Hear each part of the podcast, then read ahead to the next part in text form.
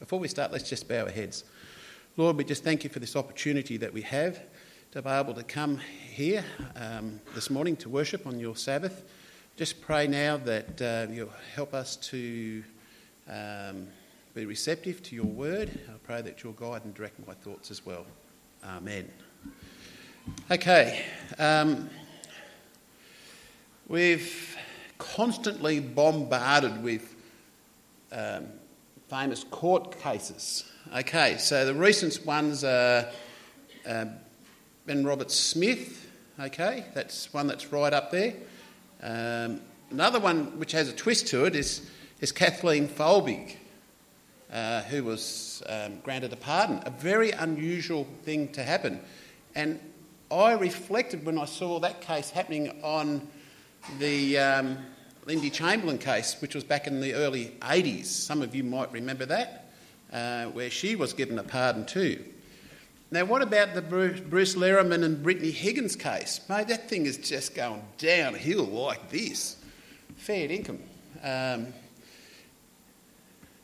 oh, actually, Prince Harry's having a good go at the moment. He was having a deep and meaningful up up there on the stand there the other day. I found it so interesting. He's, it's all about privacy, and he's got the whole world following him. I'm not sure how that works, but anyhow. Um, then there was George Pell. Oh, and don't forget Donald Trump. He is good for it. He's, he seems to go from one to the other to the other. But one thing is really interesting amongst all these cases is there's some form and, and I heard it yesterday on the ABC radio. It's called investigative journalism. Have you heard that before? Well, it's there. Okay. And uh, uh, quite often, some of these cases come to the court because of the investigation that is done. And you know what? Judgment can go either way for these people. They're hoping for this, but it, they could end up with that. So, what is it? What is judgment? It's the process of forming an opinion or an evaluation by discerning and comparing the facts. But there needs to be a person to settle the dispute. Okay, so courts are operating all the time. Right? There's family matters. Okay, as we talked there, Adam and Eve have been fighting since day one, and we're still fighting, so you usually end up in court, and I think it's called separation and divorce. Money issues, money is the best thing to get you into court.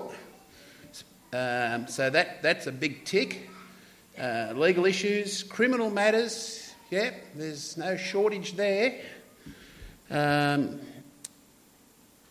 I know that we are legally required to be on jury duty. I've never been on jury duty. I really feel as though I'm missing out because I would actually like to be on jury duty uh, at some stage because I'd like to see the process.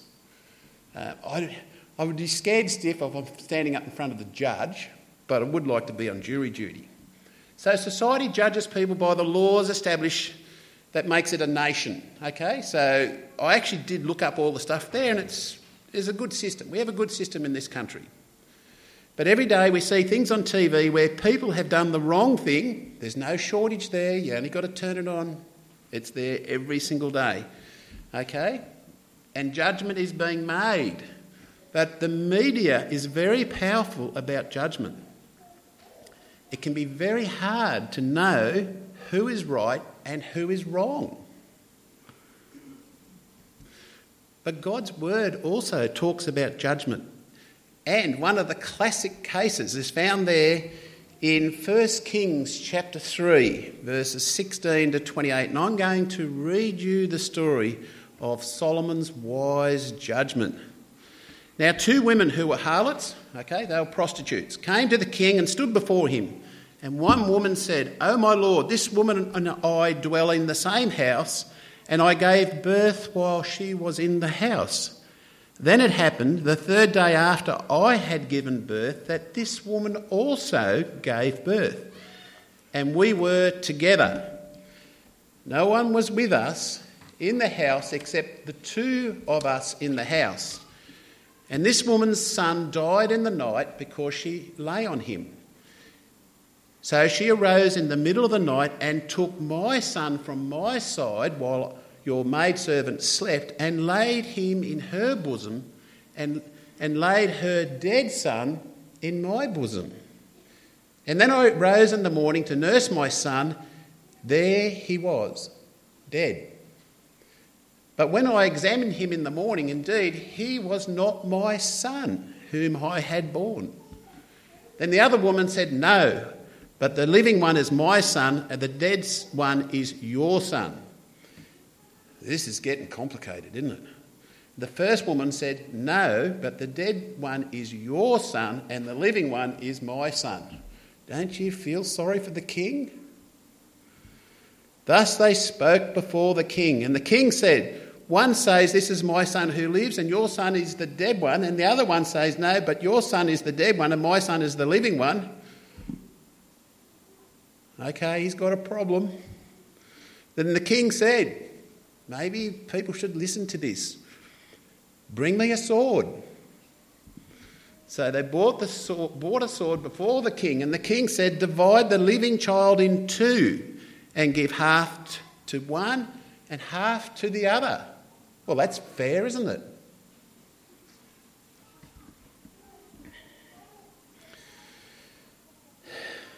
Then the woman whose son was living spoke to the king, for she yearned with compassion for her son, and she said, O my Lord, give her the living child, but by no means kill him. But the other said, Let him neither be mine nor yours, but divide him. So the king answered and said, Give the first woman the living child, and by no means kill him. She is his mother. And all Israel heard of the judgment which the king had rendered, and they feared the king for they saw that the wisdom of God was in him to administer justice.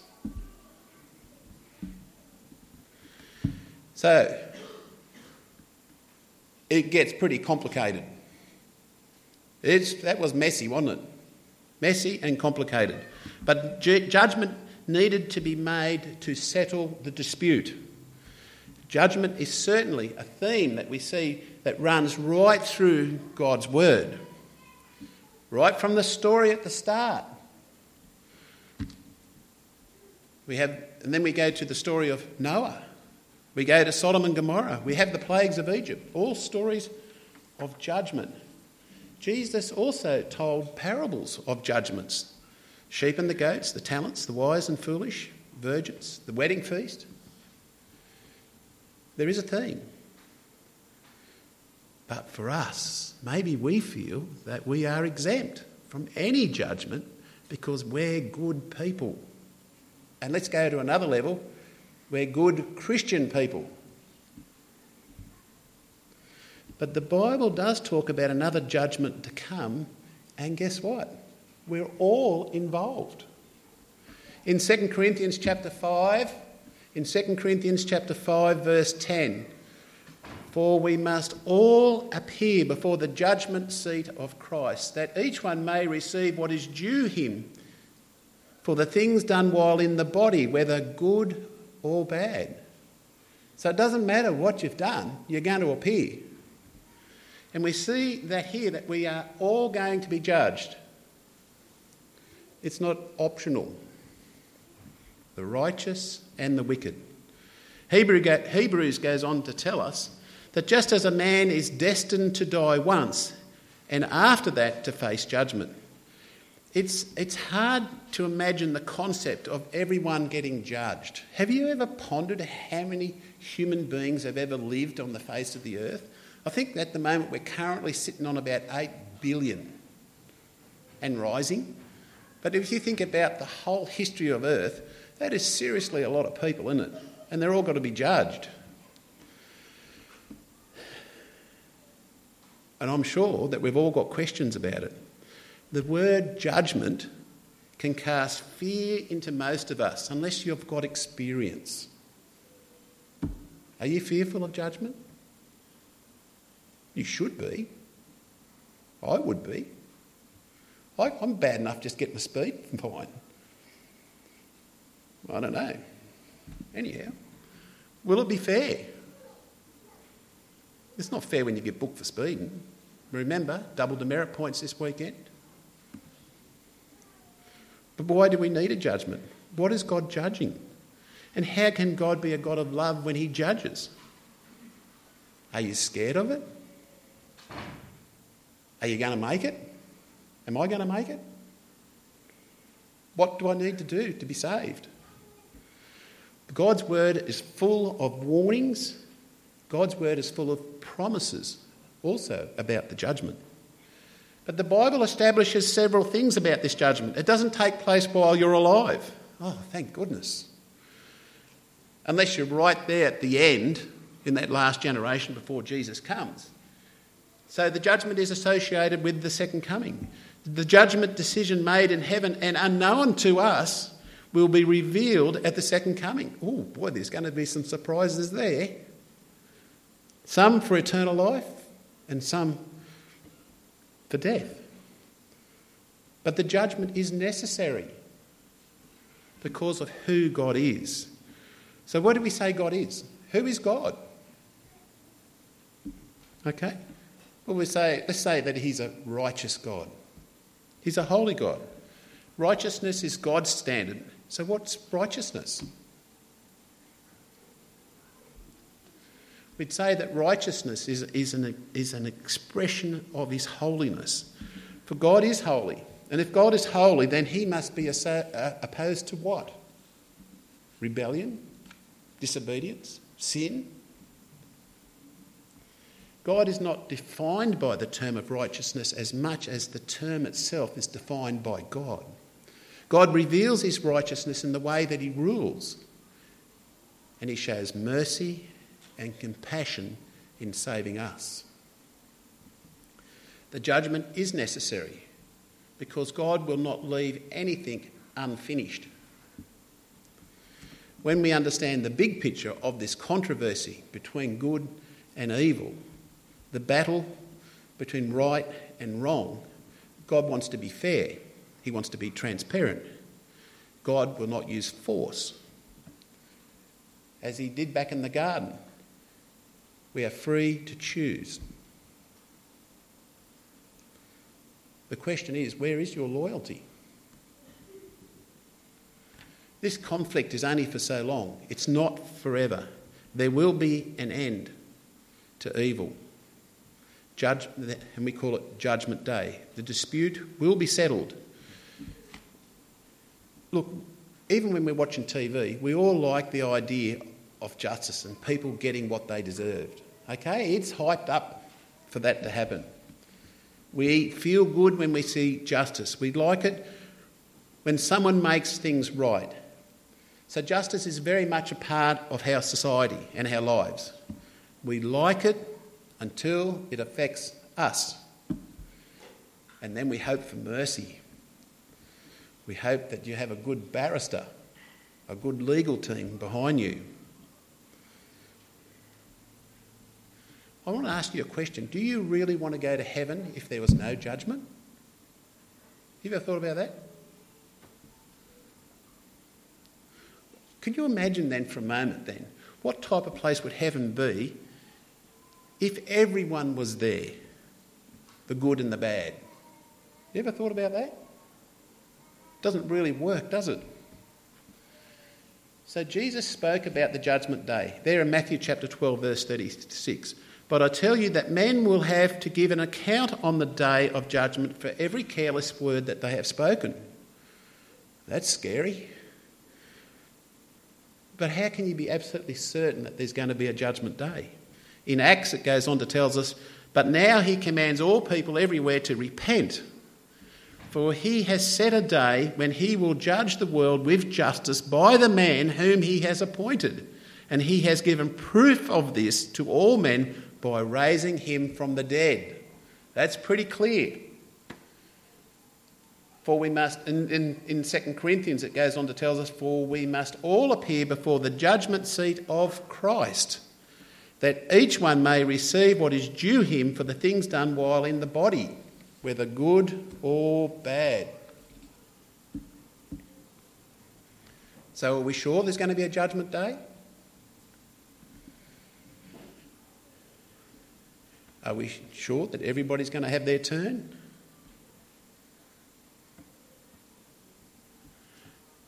Can we see that not everyone is going to have eternal life? Not everyone is going to go to heaven? The climax of the judgment scene is recorded by John in the last book of the Bible, Revelation chapter 20. And then I saw a great white throne, and him who was seated on it. Earth and sky fled from his presence, and there was no place for them. And I saw the dead, great and small, standing before the throne, and books were opened. Another book was opened, which was the book of life. And the dead were judged according to what they had done, as recorded in the books. The sea gave up the dead that was in it, and death and Hades gave up the dead that was in them, and each person was judged according to what they had done. Okay, here's some facts, okay? Each one of us are going to have to give them, are going to be held to account on the day of judgment. We're all going to appear. Jesus is going to be the judge. We're going to be judged by what we have done. We're going to be judged by how we measure up to the Word of God. We're going to be judged by what's recorded in those books, the book of life. We need, we need to get ready for the judgment day. Now, if Jesus is going to be the judge and his words are going to be the standard or rule by which we are judged, it becomes very important that we, that we learn what his word is. In the great Sermon on the Mount, he said, Not everyone who says to me, so this is getting more complicated, not everyone who says to me, so there's obviously some connection there, Lord, Lord, will enter the kingdom of heaven, but only he who does the will of my Father who is in heaven. Many will say to me on that day, Lord, Lord, did we not prophesy in your name, and in your name drive out demons, and perform many miracles? And then I will tell them plainly, I never knew you. It is important to know what God is asking us to do. We need to know God's will. It's easy to say that I am a believer. It's easy to say that I'm a follower. I'm a Christian. Living it can be a different story.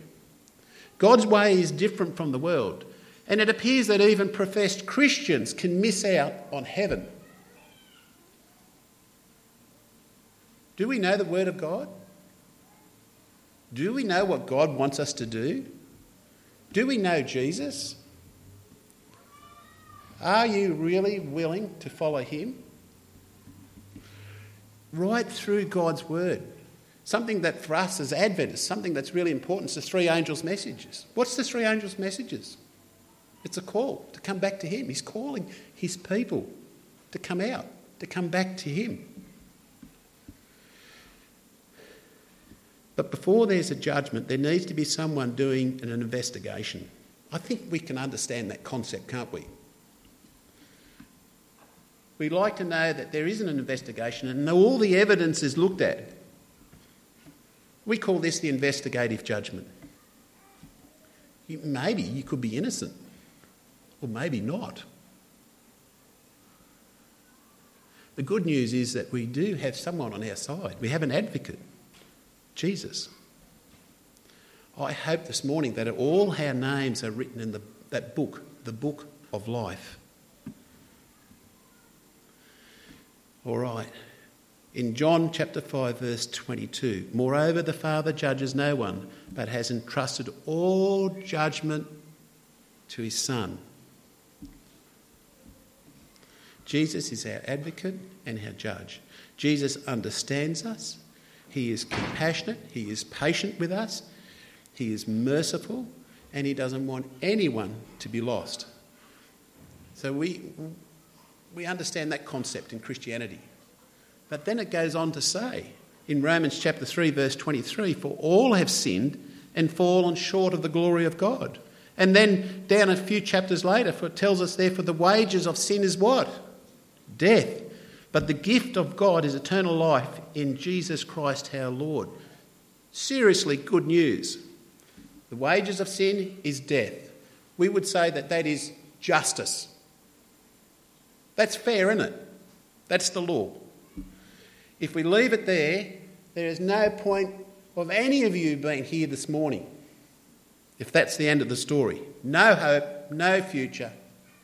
You might as well go and do whatever you like. But this is not the end of the story.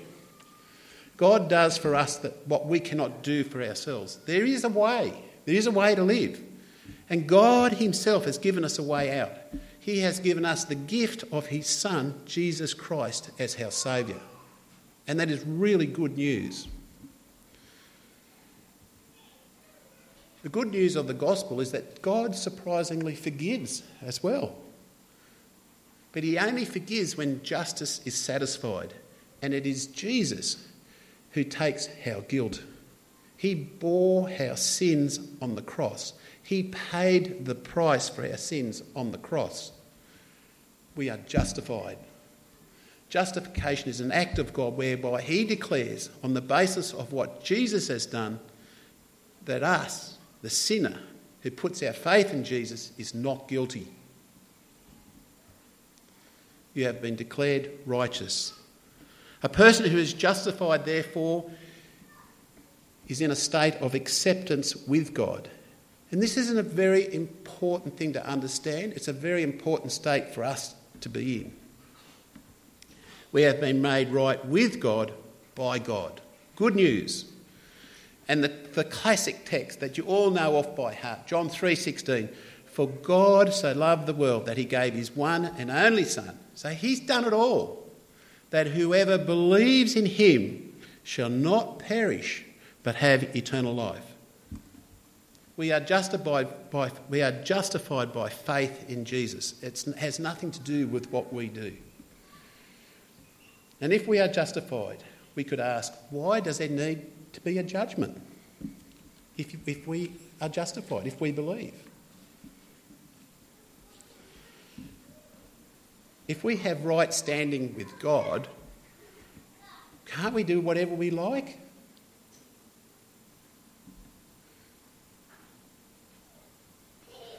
Does Jesus promote sin, rebellion, disobedience? Absolutely not. Christ is not a promoter of sin, He's not an agent for sin. God has declared that by faith in Christ we are right in His eyes, but rather than giving us free rein to live these unrestrained lives, there is an expectation that in this new sanding that we have, that something happens. There's a change.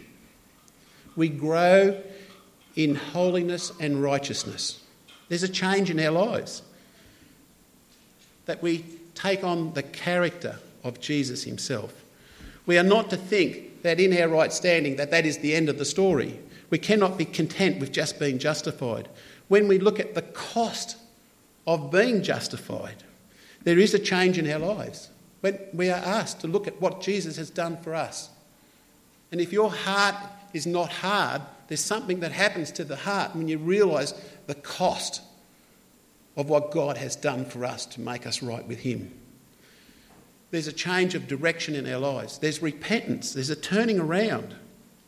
It's the beginning of an incredible journey that all of you have experienced here this morning. The power of sin and death has been defeated at the cross. We are not only declared to be right, but we can live right because of what Jesus has done for us. He has given us His Holy Spirit that our lives can take on a new direction. But there needs to be a judgment to work out who's genuine. We can't work it out. We can't even do the simple things. I'm sure most of you have been here tricked and scammed at some stage in your life. You can't work out what's true and what's not.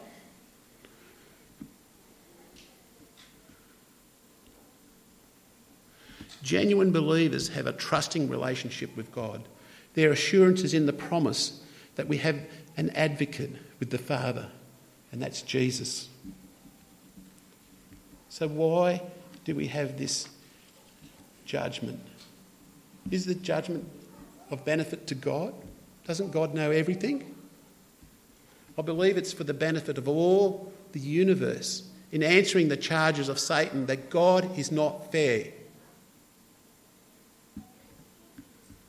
And giving assurance to all of his creation that God will allow will only allow into his kingdoms those that have that are genuine, that are truly converted. So that's why there's books that have recorded everything. You, you can't even remember what you've done three days ago. Well, I can't. I assume that you are the same. There's books, everything's recorded. It's impartial, it's open for inspection. So think about it. We belong in three classes. There are those who openly reject the authority of God. There's no issue with that. Okay, that's pretty straightforward. In the God's word, they call them the wicked. Okay? So that's one class of people. There are those who appear to be genuine but are not. So that's another class. And then the third class are those who are genuine, those who, who have a, a trusting relationship with Jesus. So those two groups are in the book of life. But which one's genuine and which one's not? It's like us as a church. Is there genuine and not so genuine people in the church? I'm not going to comment. That's something that all of us have got to deal with.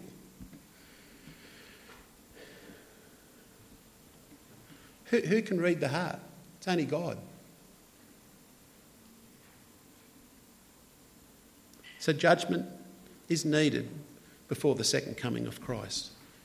It is to work out the true from the false and to demonstrate to the universe that God's justice is wanting to save his people. And this calls for those books to be opened. Jesus depicted this judgment in his parable of the wedding guests who responded to the invitation to come to the wedding. But guess what? Not all of them were genuine guests. The parable says that the king comes in to inspect the guests and to see that they've got their wedding garments on. And this, gar- this garment represents the character of Christ. Only those who have put on the robe of Christ's righteousness are accepted as genuine. Those who profess to be followers of God but are living contrary to the Word of God are going to be removed from the book of life. Remember that God is fully committed to all of us. But are you fully committed to Him? For those of us who experience God's love, we live justly, we live holy lives, we love others, we forgive, we have a living relationship with Jesus, and we love the character of Jesus. When we are made right with God by God, there is a difference. We think differently, we act differently because we are different. And it happens because of what God has done for us through his, his amazing grace for us to save. Judgment will happen. Every detail of your lives is written in those books. There will be an investigation, and judgment will be made for each one of us. But remember, it doesn't get any better for us when we know that Jesus is our judge. The day that you close your eyes in death, and that's going to happen for all of us. There will be no more time for you. Your deeds of your lives will show where your heart is. The investigation will be done before judgment is made. So today is the day for maybe to re-evaluate, to re-examine. What's my life all about? Maybe it's time to change direction in your life. Maybe it's time to rethink what's really important, to recommit your life to Jesus. There is no fear in the judgment when Jesus is part of your life. He's asked us to love him with all your heart and all your mind and all your soul. And you can be confident that when he returns that he's going to bring his reward with him for you. Eternal life. No more fighting, no more sorrow, no more pain, no more death. This dispute will be settled The controversy is over. So for us, the, good, the judgment is good news. Remember there, right at the end of the book of Revelation, Behold, I am coming soon. My reward is with me. May the grace of the Lord be with you, with each one of you, in your incredible journey of life. And I pray this morning that Jesus will be part of your life. Amen.